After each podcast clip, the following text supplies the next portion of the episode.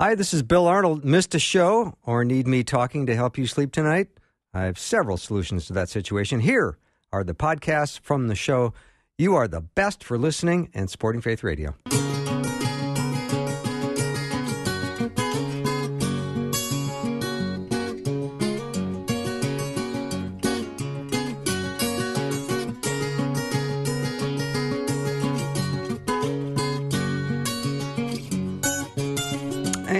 Welcome to Afternoons with me. I'm Bill Arnold. You may remember Jeff Verdoorn from my previous hour. He was here with me in studio when I had uh, Dr. Mark Muska as my guest for Ask the Professor. And I invited Jeff to come early, and he said yes. And we've been having a great time. I have to say, just studying God's Word is the most exciting thing there is, period, end of sentence. Hmm. I need to take his class too. He is a, He's a amazing, wise, wise he? man. Yeah, no, he it just kind of comes right out of his bones. Yeah, you know, I that's why I make all my charts. We're going to look at one of my charts today because I Yeah. can never remember where stuff is or what the reference is. And he was just going right off. He's he's Yeah, he walks in with his Bible and no notes. yeah. Yeah, it's incredible.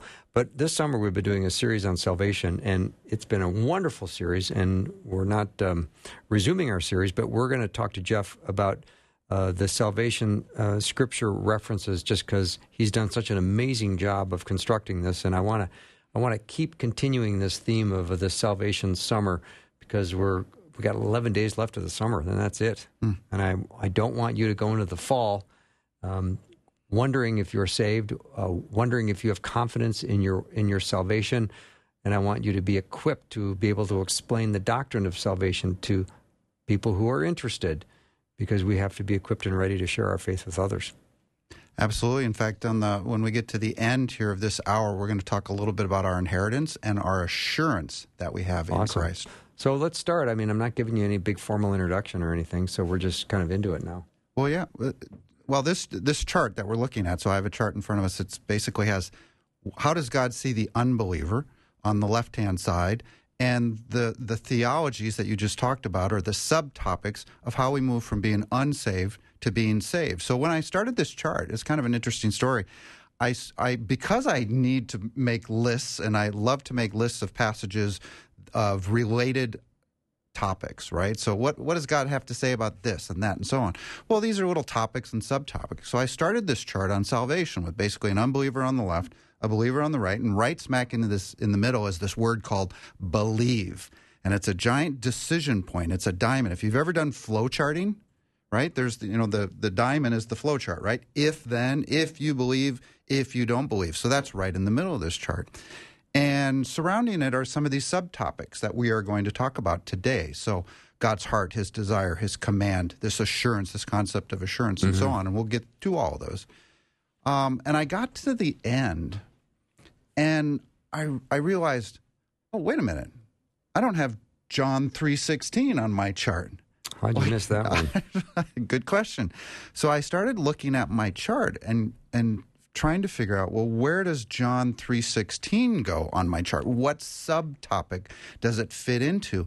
And I realized that the whole chart was John 3:16. So hmm. from left to right I have for God so loved the world that he gave his only son so that whoever believes right in the middle right that word believes should not perish but have eternal life. And so i wrote john 3.16 kind of across the whole chart and i made this one chart. What i ended up doing long story short and we, we did one of the other charts a couple weeks ago when i was here talking about 1 corinthians 15 and the gospel. And I hope the next time we're here, the Lord willing, we'll do Galatians 2.20, which will be another one. But I ended up developing seven themes from the scriptures of the New Testament using seven specific verses. Um, and that became a class I call Seven Scriptures You Need to Know My Heart. And this is one of them. So love it. hopefully most of the people listening have John 3.16, you know, committed to memory and know it by heart. hmm Well, you know, there's a lot of people that are coming across the station and learning about God for the first time. So the answer is yes and no. So this is a wonderful opportunity to uh, to teach and to introduce new believers or new people interested in John three sixteen. Absolutely, and and you know we should probably start with if you do not know the Lord Jesus Christ as your personal Savior, then the next, then listen closely to this next hour because it is it is basically God's command, God's call for you to believe and be saved. And so that's what we're going to. If you're a believer already, um, and and maybe you don't. Uh, Bill talked about the theology of salvation. That's called soteriology, the study of salvation. And if you have a small view or maybe don't understand salvation quite well enough, then then take this hour to learn about the robustness, about all the things that God has done for the believer who has, for the person who's believed in Him. Okay, Jeff. Let's start with what what is God's desire. Let's understand what God's desire is. So this is in the upper left-hand corner of the chart, and it's God's heart. And what is what does God want? What is His desire for people? Well, I have several verses here. Second Peter three nine says that He's not wanting anyone to perish, but all to come to repentance. 2 Peter 3 9. 1 Timothy 2 4 says that he wants all men to be saved. And in Matthew 18, he says, I'm not, I'm not willing that any should be lost. That's, that's God's heart, right? God's heart is that all would turn to him in faith and all be saved. Now, is that going to be the result come judgment day? Well, no. He says, Broad is the road that leads to destruction, and many go through that broad road and few go through the narrow gate and the small road that leads to everlasting life, right? And few find it. So not everyone is going to believe, but know this God's heart, his desire is that all would believe in him. And so he he then then the next box next to that is then God's call, his call on people. This, this is an interesting question, right? Because there's there's a passage in scripture that says no one seeks God, but then he says, "Seek me and you will find me." Right? Well, how do you reconcile those two things? And this is also obviously a theological debate. We've talked about some of these debates in the past about does God truly want all to be saved? Does he offer salvation to everybody or not? And and so on. But here's here's what I know. Here's what I I believe God is saying that he calls all men to believe in him. And and so how does he do that? And I I I, I think it's cool because I think there's a number of clues in scripture on how he calls. Remember, Jesus says, When I am lifted up, I will draw all men to myself, right? Not just some, but all. So I think he puts eternity in man's heart. Ecclesiastes 3 says that God puts eternity in man's heart. Every single culture on every continent in every century has believed something about the afterlife in some way, shape, or form. So some built great pyramids and mm-hmm. put their kings with lots of treasures for the afterlife. But everybody has had some understanding. And I think that's God has put that there. Amen. I think God has put that understanding of eternity in man's heart. He says in Romans 1 that all creation declares his glory so that man is without excuse. So when you open your eyes and you see creation, you should know inherently that there is a creator just as if you'd look as, at a painting. You know inherently that someone painted that. So God says that when you see creation, you should recognize that someone, Him, created it. And then Romans 2, it says He writes the re- righteous requirements of the law in people's heart.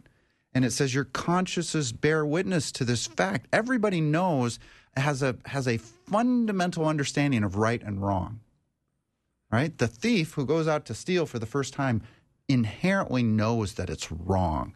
And I think God put that there. In fact, it's a lot of philosophers over the ages have said that understanding, that moral code in our hearts is is a a clue or even proof that there was a moral code giver, meaning God, and He's placed that there. Well, that's exactly what the Bible says. Um, he also says He sends the Holy Spirit out to convict the world of sin and righteousness and judgment. So God's busy knocking. Remember Revelation chapter 3? Where God says, I stand at the door and knock. Whosoever opens the door, I will come in and eat with them and they with me. I think that's a perfect picture of God's calling on mankind and faith, by the way. If you open the door, I think that's a picture of faith, a metaphor for faith, for believing in Him. And if you open that door, if you put your faith in Him, He will come in, He will save you, right? So that whole Revelation. In fact, Luis Palau ends used to end every one of his public statements with that passage. I stand at the door and knock. Whoever opens the door, I will come in. And I think it's a perfect metaphor for that. Is is that where we get the idea of inviting Jesus into your heart? Sure. Would you guess that's where that verse Yeah, I think that's a. I I think that metaphor. Remember, there's a few of them. To the woman on the well, uh, or the women at the well, he said, "If you would have known who you were talking to, you would have asked me for living water." Right? Well, that's just like opening the door. And and and remember the serpent. If you looked up at the serpent in the Old Testament when Moses there, you would be healed. It's that act of looking up. That's not what healed you. That's just the faith that opened the door for Christ to come in, to Him to give you the living water, to Him to save you. And we'll get to that, all the things that happen at the moment of salvation. But that's God's heart and that's God's call. And so when you think about it, God loves all, He desires all to be saved. Now think about this string here in, in light of where we're at with, you know, tensions around our country. God loves every single person. He desires every single person to be saved. In fact, He calls every single person to be saved. In fact, He died for every single person on the cross, right? The righteous for the unrighteous. He took away all sins. He was the Lamb of God who takes away the sins of the world. And He offers it, and in fact, commands it to believe and be saved, which we'll get to in a minute. So the so this part where I just said the gospel, the the Lamb of God who takes away the sins of the world. This is one of these truths. Uh, again, it, it, you know, there's theolo- theological debates about a lot of these things, but I think Scripture is clear that that God died for sin, for all sin, for everybody's sin. Uh, he says he is the Savior of the world. One died for all, 2 Corinthians 5. While we were yet sinners, Christ died for us. He is the Savior of all men, 1 Timothy 4 says Christ came into the world to save sinners. 1 Timothy 1.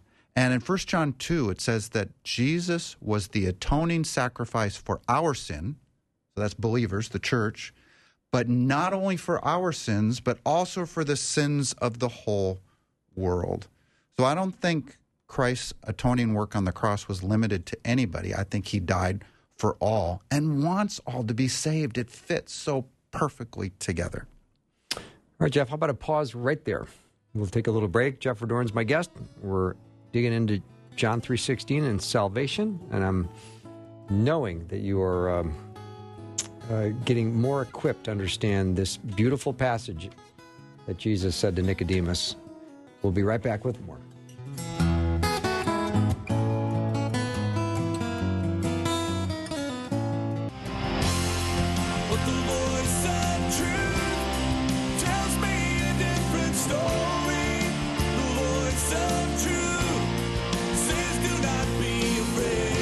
That's the theme song for Jeff Verdoorn, my guest, my friend, my mentor, my good pal. I like you too, Bill. Thanks. Let's talk about God's command. God's command to all. So not only does he desire all to be saved, he commands all to believe and be saved. So this is one of the largest subcategories on, on my chart here. It says, like in Acts 16, he says, um, if you remember the story in Acts 16, this is actually a pretty powerful uh, story when uh, Paul and Silas are in jail, right?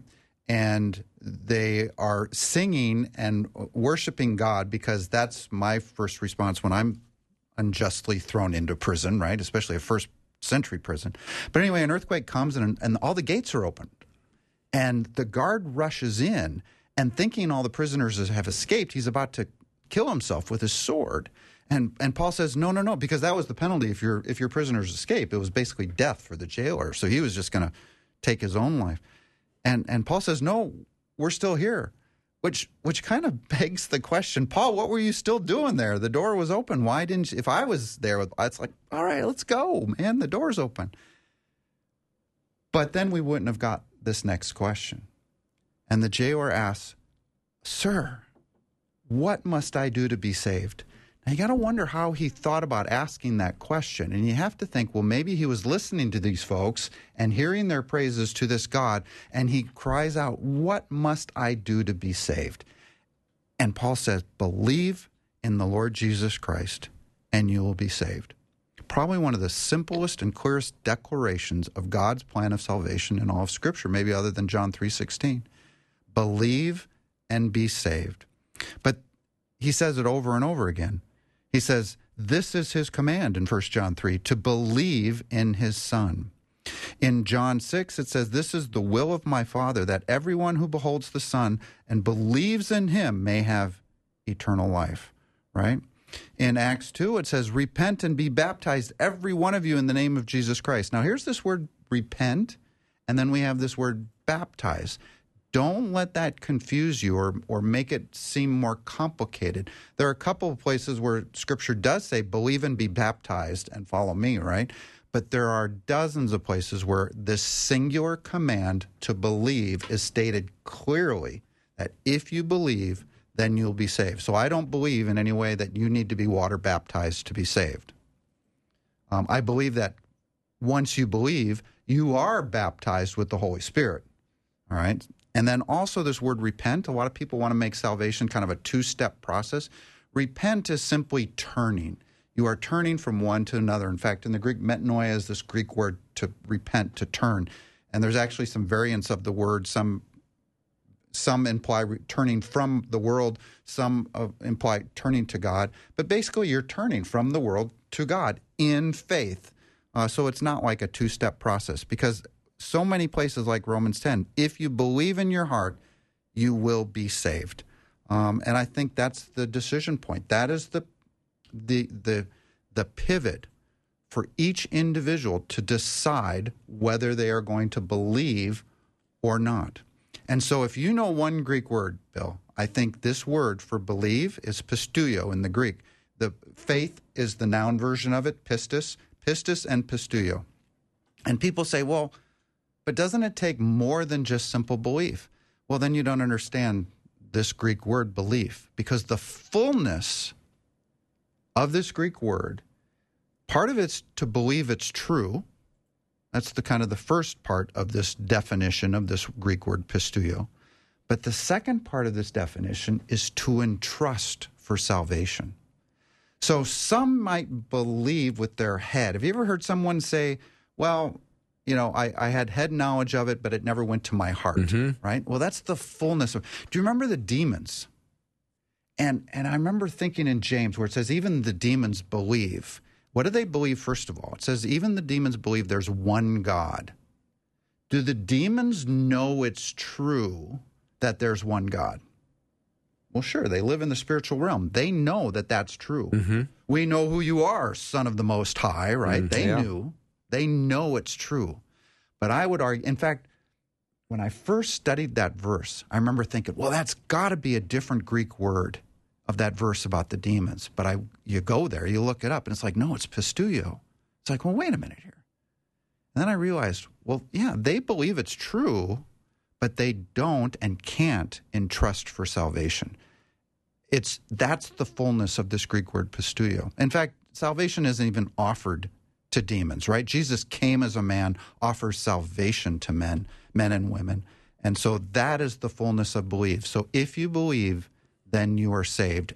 But never forget the fullness of that word to believe it's true and to entrust for salvation. That is the biblical definition and the biblical criteria mm. for salvation. Giving your allegiance to Christ. Yeah.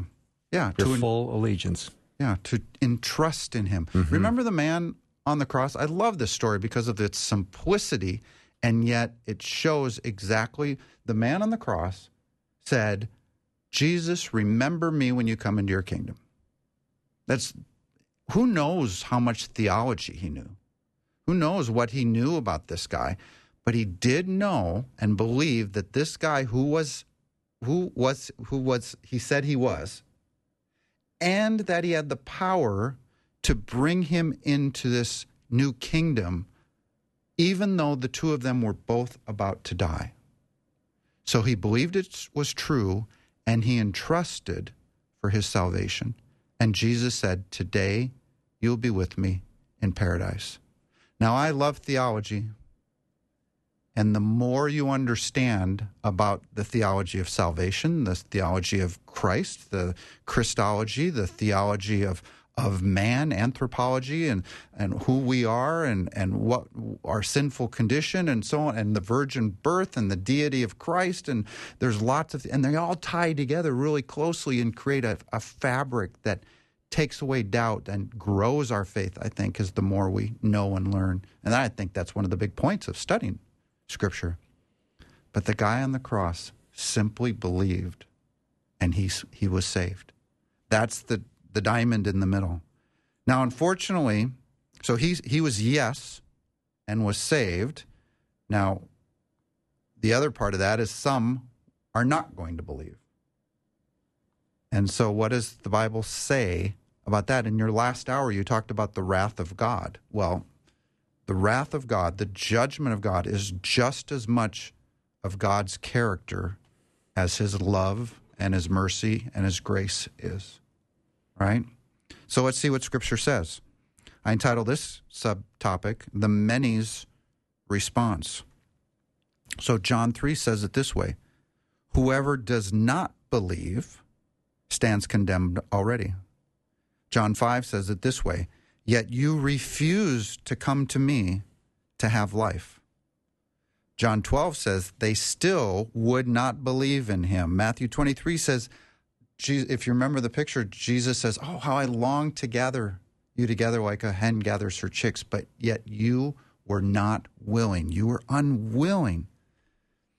Acts 14 says it this way that many, including the Jews, who refused to believe, right, then they are lost. And John 5, 1 John 5 says, anyone who does not believe has made him out to be a liar. Um, and then Hebrews 4, I think Hebrews 4 is the perfect picture.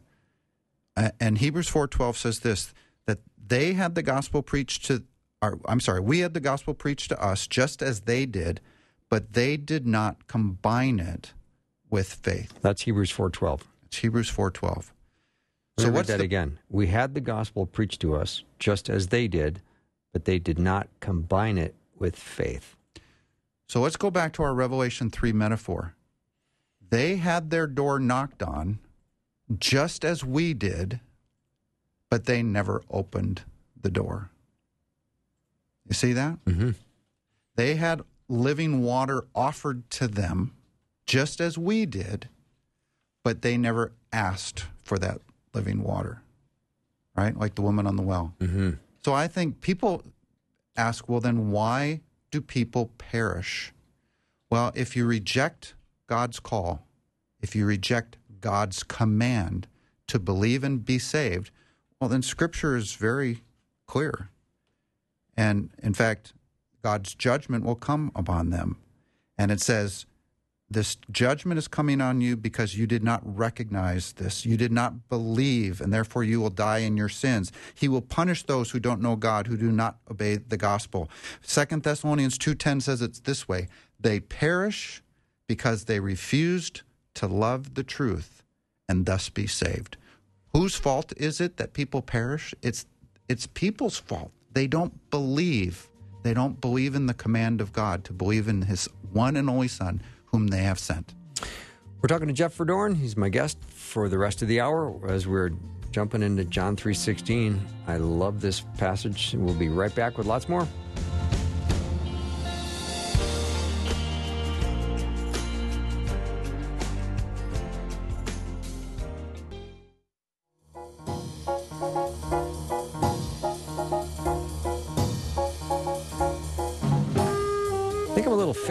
On salvation, which is a good thing.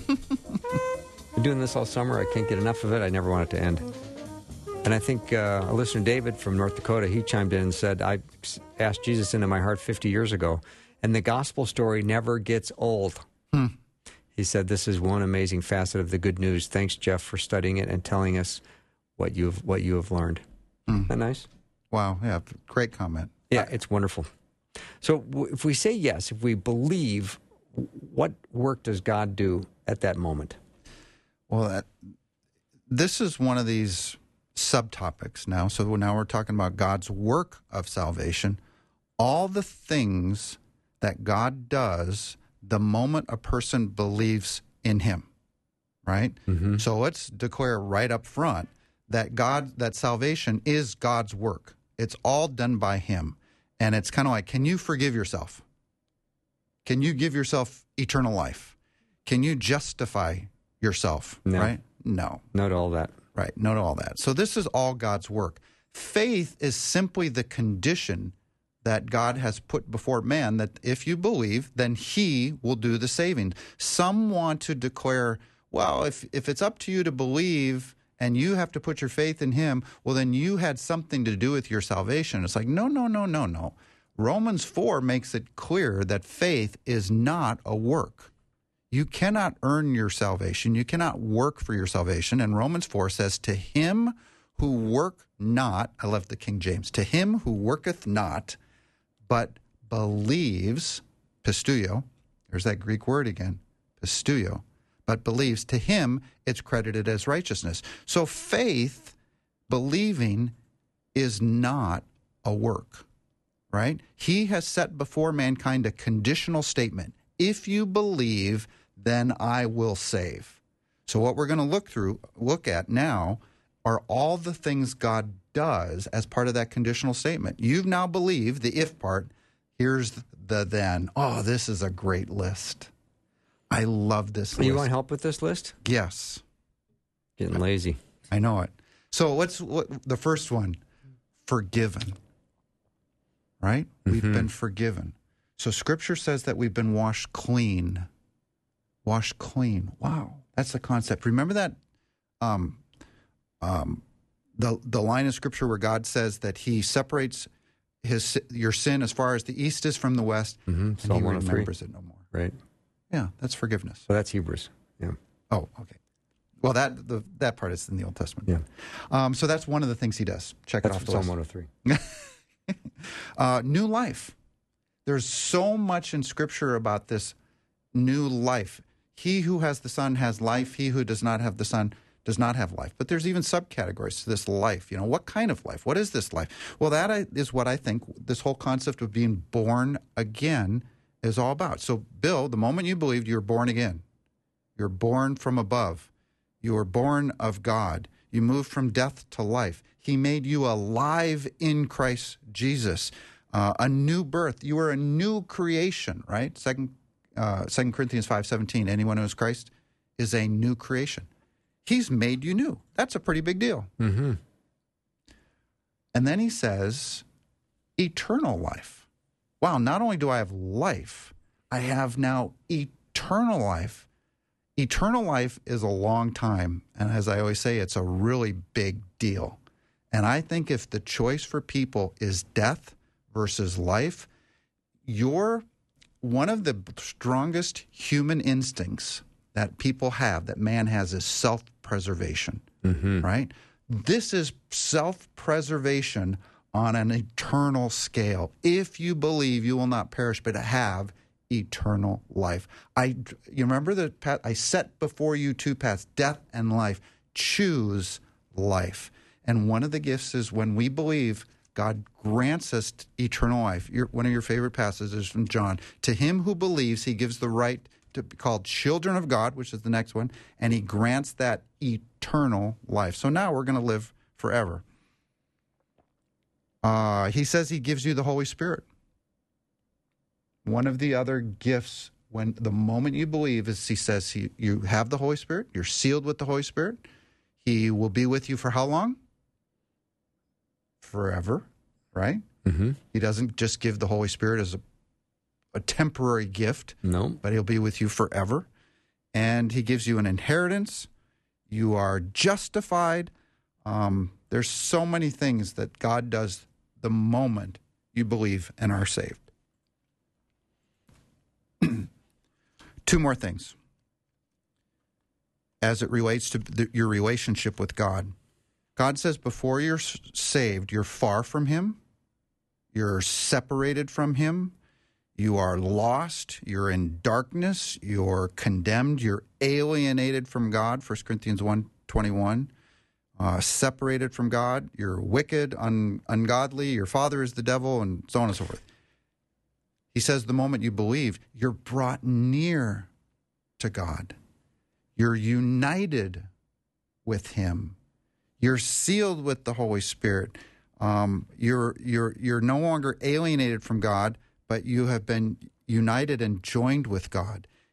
And when you think of this concept of being one with God, right? this union. If God is perfectly righteous and holy and just and pure, and we're not in our natural selves, right? We're sinners, then God can't join himself with that, right? Mm-hmm. It's he can't. He can't. uh, The righteous can't join with the unrighteous. But as soon as he washes you clean and forgives you, now he says he can unite with you and join with you and be united in Christ. And so literally the God of the universe is now dwelling in us. Right? Whoa, what a concept. Amazing. Such So- good news. I- think I think most Christians just say, "Well, I was saved," but when you actually survey the New Testament, look at all these things that happened, and those are all God's work. He did it all. We didn't do any of that, so we don't have any part of our own salvation. But God says, "If you believe, then I will do the work of salvation in you who believe."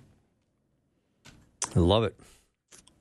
So we've been redeemed as well. We've been rescued. Oh, I love that. I love the word rescue. Yeah, you know the if people have described salvation as if you know someone's drowning in in the ocean and you have the life ring, right? Uh, someone has a incurable disease and you have the cure. Um, they're they've been held captive by a, a prisoner and, and you know the, the enemy in a jail cell and you have the key Mm-hmm. right? These different metaphors that I've heard over the years, Yeah. and it it's uh, it encompasses in this word rescue. It is, and and we we should be we are EMTs in this world, right? And that's what we should be doing. That's what we're doing here right now. And hopefully, people are hearing maybe this this salvation message for the first time, and uh, you can be rescued. You can be redeemed out of this world and and receive eternal life through faith in Him. It's so rich. Hmm. It's so good. So let's talk about this God's work in terms of the relationship we now have with Him. W- w- John 1.12 says we are children of God. Ephesians 1.14 says we're God's possession. These are all very powerful uh, verses. Uh, we're heirs with Christ in Romans 8.17. Mm-hmm. And we have peace with God, which we didn't have until we, we got saved. It- you know, one of the descriptions of someone who's lost is that they're enemies of God, right? Romans 5 says that we're, that those who don't believe are God's enemies. And now we've been reconciled or now we have peace with God. And so that's a that's the peace with God is that reconciliation that you just mentioned. And then we also have the peace of God, right? A believer can have peace. Um, so but the first one is a, is, is a salvation peace. And so we, yeah, we've been brought near. We've been made children. We've now been made heirs with Christ. Think about if we've been made children, given the right to be called children of God, and He says we're also made heirs. Well, then, if we're an heir, we have an inheritance, don't we? Yes, we do. And that's can we move to a, a, our assurance and Please, inheritance? Let's do it. All right.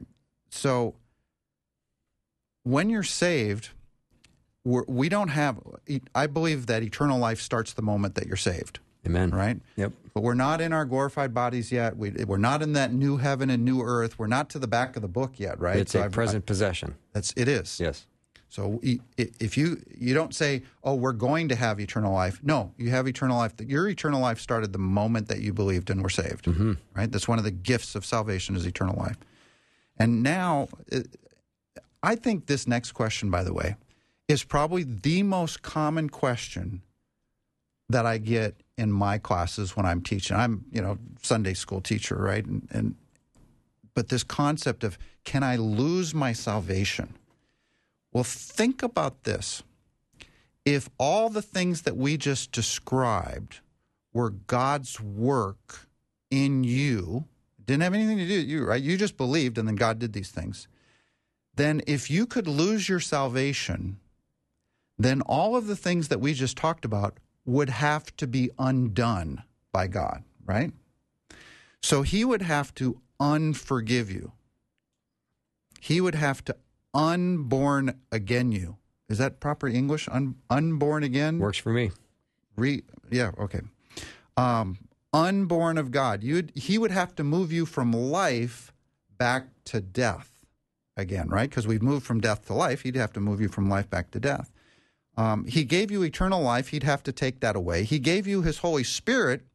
He would have to take that away, even though He promised He wouldn't. Mm-hmm. Right? He'd have to take away your inheritance. He'd have to unjustify you, unredeem you, unrescue you. He'd basically have to throw you back in the ocean again, right? In that drowning ocean that we were talking about earlier. Um, he'd have to take away his adoption of you and suddenly make you not a child of, of God anymore. You, you see where we're going with this? Oh, yeah. And and does any of that sounds like it's anywhere in Scripture whatsoever? No.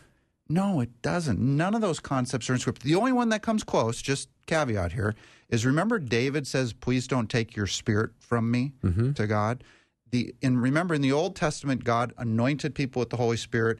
It was not a permanent gift as part of salvation. Remember, they were not born again in the Right. Old Testament. So, yes, God did anoint kings and prophets and people and workers with his spirit in the Old Testament, but then he could take it away. But in the New Testament, he says he'll not do that. So that's that's the one one caveat with that. At, go ahead. No, that's go. Please. As a result, we have then what I call assurance of salvation. Once you've received assur- of salvation at a point in time, we now have assurance. We can know. Remember the end of 1 John 5, he, he writes this epistle and he ends it with I write these things to those of you who believe that you may know that you have eternal life. We can know that we know that we know. Mm-hmm. Why? Because God has declared it, and I'm trusting God that He what He says will always come to pass. And the Holy Spirit verifies that in your spirit. Absolutely. And so we can have that assurance of of salvation as well. And the more we study God's promises and the more we study his salvation, the more assurance we can have that once we're saved, we are saved for all of eternity. So here's a couple passages. So this is this box in the upper right about God's assurance.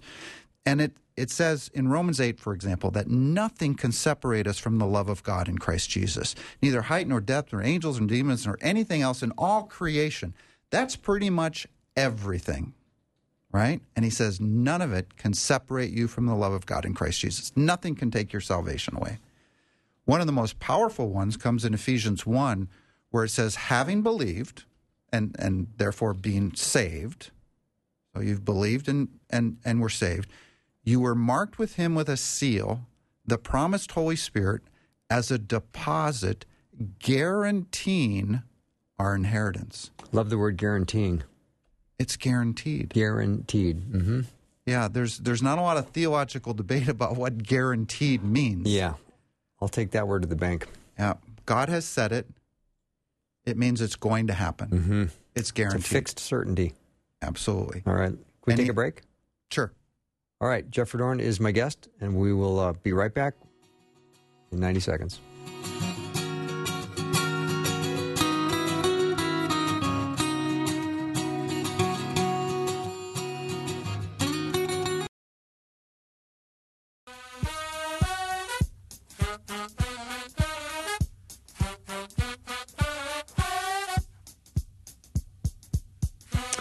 Welcome back to the show. Jeff Verdoorn's my guest. We're talking about salvation, John 3.16. And we just before the break, we're talking about God's assurance. What a lovely concept as people look for hope and encouragement. Just to say, let's talk about God's assurance in your life. Yeah, it's based on His grace, right? Ephesians two eight says, um, He's granted us this gift of salvation to those who believe, and when He grants it, I love the passage where it says that He we talked about this word guarantee, right? Well, this word guarantee actually shows up a couple times. An- another place is, uh, and I just lost it. Is oh here it is, saved forever by Jesus, who guarantees this better covenant. In Hebrews seven says it's a, a another assurance passage that he is the guarantor of this salvation. It, it, it, a pastor friend of mine says, if I could lose my salvation, I would lose it every day. But thank goodness that the fact that it, it's God who's the one that protects our salvation. It's God who is who the one that keeps us. Uh, in fact, it, it says that um, that it is written so that you may know that you have eternal life. He who began a good work in you will carry it on to completion. It's kept in heaven. Our salvation, God says, is kept in heaven for us, sealed, shielded by God's power until the day of redemption. So our salvation is kept in heaven. He says He keeps us in His hand, and Christ keeps us in His hand, and nothing can take you out of His hand. Uh, we're doubly sealed uh, sealed with the Holy Spirit, sealed by God, sealed with Christ. Nothing can separate us. Um, and this, I, I, can I can tell you that this is probably the one most common question that I get in, in the classes that I teach, in some way, shape, or form. Well, what happens if? What if I do this, or what if I do this? It's kept in heaven for you, shielded by God's power. Pretty safe place. It is. And, I like that. And people say, well, what about, what if I totally backslide and start following the world mm-hmm. again mm-hmm. and so on? There are examples. That is exactly much of the exhortation in the New Testament is to don't do that, which means it's possible. Right. Right? He went to the Corinthians and said, You Corinthians, you're acting carnally. You know, cut it out. Live holy and pure as I've, I've made you holy and pure. Now live out your inheritance right? To the Galatians, he says, You foolish Galatians, who has bewitched you? Having begun in the spirit, are you trying to perfect yourself in the flesh, right? And so much of the New Testament is is exhortations to people that says they, they went off and followed the world. That's why he says, do not conform any longer to the patterns of this world. Because what do we tend to do? Conform to them. we do. Mm-hmm. We start looking like the world. We start buying into it. And if we don't live by the Spirit, right? Then we start gratifying the desires of the flesh mm-hmm. once again. So even though we've been made righteous and made holy and made perfect and made pure, and He now sees us as holy and blameless in His sight, we don't always act that way out, do we? No. That and that whole sanctification process. That's what I. Next time I'm on, I want to talk about my the next chart, which is Galatians, Galatians two twenty. Um, but let, let me just see here. So God's assurance um, we've covered most of these now. Uh, he who began a good work in you will carry it on to completion. By the way, one more big category of our assurance is that um, God has promised our glorification. And that promise is actually stated many different times in Scripture in many different ways. He will conform you to the likeness of Christ. We will be made like Him. Uh, we, we now live in this tent of this body, our earthly dwelling, but we will have a glorified body. Well, that resurrection day is promised to everyone who is a believer in Christ Jesus. And there's no conditions on it, right? He doesn't say, if you do this, or if you do that, or if you make sure you do this, and so on and so forth. No, our glorification is part of our salvation, and He will complete it. So that's part of this whole concept of our assurance that once you've been saved right now, today, you know, because God has declared it, that one day you will be clothed in glory and have a glorified body just like Christ. And so you can you can trust God's word that what he said will come to pass and that we will be with him forever in glory. That's good news. The best news ever. It is really good news. And so that's God's promise. And so the right hand, the far right hand side is is the back of the book, is right. the promises that God has made, right? Mm-hmm. He's promised us a place in the Father's house, and house, an eternal inheritance, this future glorification. Um, do you remember in Revelation in chapters two and three, each of the letters to each of the churches, there's a promise at the end of them to him who overcomes, and then there's a promise, right? Well, one of them is, uh, uh, and I can't remember which letter it is. It's he won't be hurt by the second death, right? Well, well, that's that's the perishing part, right? That's the condemnation. That's the being thrown into the hellfire, right? That we don't want that. And he says, to him who overcomes, he won't be hurt by that second death. And uh, another place he says he'll give you the right if you overcome to eat with me in the, the new heaven and new earth. Um, you will reign with him. Um, he'll give you the right to sit on his throne. I mean, some amazing promises, right? I don't have it open, but there's seven amazing promises to him who overcomes. Well, who is it that overcomes? Well, First John 5 tells us who is it that overcomes. Who is it that overcomes? First John 5, I think it's verse 4 or 14, I can't remember. Who is it that overcomes? Only he who believes, There's that word again. there's that word I again, love it. that Jesus is the Christ. hmm And why have we overcome the world? Because John 16:33 says Jesus says, "I have overcome the world, even death." So if you are a believer in Jesus, you are an overcomer. You are. You don't have to try to work to be one. You are one. Correct. Love it. Because you are in Christ. Christ has overcome the world, even death. You are in Christ Jesus, so now you're an overcomer. Sometimes you think of overcomer as some kind of human initiative, though. It is, um, and it's taught that way, by the way, and I've heard it taught that way. That you, in order to receive those promises, you need to overcome something, right? Uh, and isn't that a self-effort kind of thing? Yeah, then? it sounds that way. Sure, it's a work thing.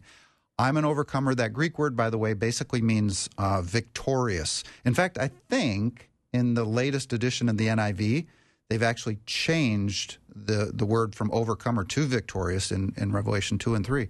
So that's what that word really means. Are we victorious in Christ Jesus? And the answer is yes, because he's been victorious. He's overcome the world, sin, death, and everything. And we belong to Him. We belong to Him, and therefore we have assurance of salvation. His victory is our victory. Absolutely. Mm. That's so, such good news. It's so hopeful. It's so hope filled. And I think we need this message more than ever today, just to have it reminded over and over. You know, this. We should all be theologians. We should all want to have a robust understanding of God's plan for salvation. Um, you know, that word soteriology, the study of salvation. This is, and, and the reason we want it is not because we, you know we want to be book smart or something. You know, you study the scriptures and you think they have eternal life. No, they testify about me. But one of the things it does, be transformed by the renewal of our, of our minds, right? One of the things it does that the more we know about God's work of salvation in us, then the more assurance we can have of our salvation because we understand it all is a gift of God to those who believe. Jeff, do you think the average person in the church has had the doctrine of salvation correctly explained to them? Well, um, hopefully, obviously, but that's why I made this chart and that's why I teach this class is I want people to have that robust understanding. So I've I mean I've tried this. It's like, all right, class, start listing off um, all the things that God does the moment we're saved. And and to be honest, if you have a group of 20 or 30 people, you'll you'll start getting a number of them. They'll start chiming them out and I'll start writing them up on the board. And so we do know this, right? But I hope that every Christian has this full, robust understanding of salvation because that's who we are, right? In Yeah. Christ Jesus. You've done a great job of um, telling us and reminding us. Thank you very much. Well, you're welcome. This is a this is you know, I love to teach on the end times. I love to teach on assurance separately, but sal- this is I mean, this is the one main story in all of scripture, right? Is the redemption of men because that's like I said at the beginning, that's God's heart. hmm So next time we'll do Galatians 2.20. Does that sound fair? Sounds fair. Awesome. Jeff Verdoorn's been my, my guest the whole hour. Thank you so much. What does it feel like sitting, sitting in a radio station for two hours? This is what you do every day. I- Uh, it went by fast, Oh, I good. tell you. Glad, I'm glad you thought so. Thank you for being here both hours. And thanks to Dr. Mark Muska for Ask the Professor. That was hour one. Been a great day. I hope you've enjoyed the show. If you uh, missed any of it, you can always go to myfaithradio.com and check it out. I'm looking forward to spending time with you tomorrow. So have a good night, sleep, and I'll see you soon.